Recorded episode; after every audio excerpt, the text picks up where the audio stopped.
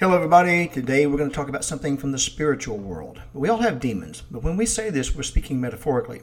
But demons are real beyond metaphors. There exists a spiritual battle in another realm that is going on all around us. And just because we can't see it doesn't make it untrue.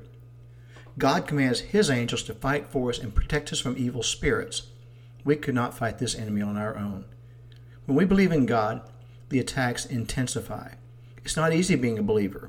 I call Christianity a blood sport, in fact.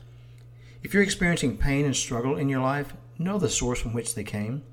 Rely on God to fight for you. When the battle is between God and anything else, there is no fight. He wins every time, and that is something to consider.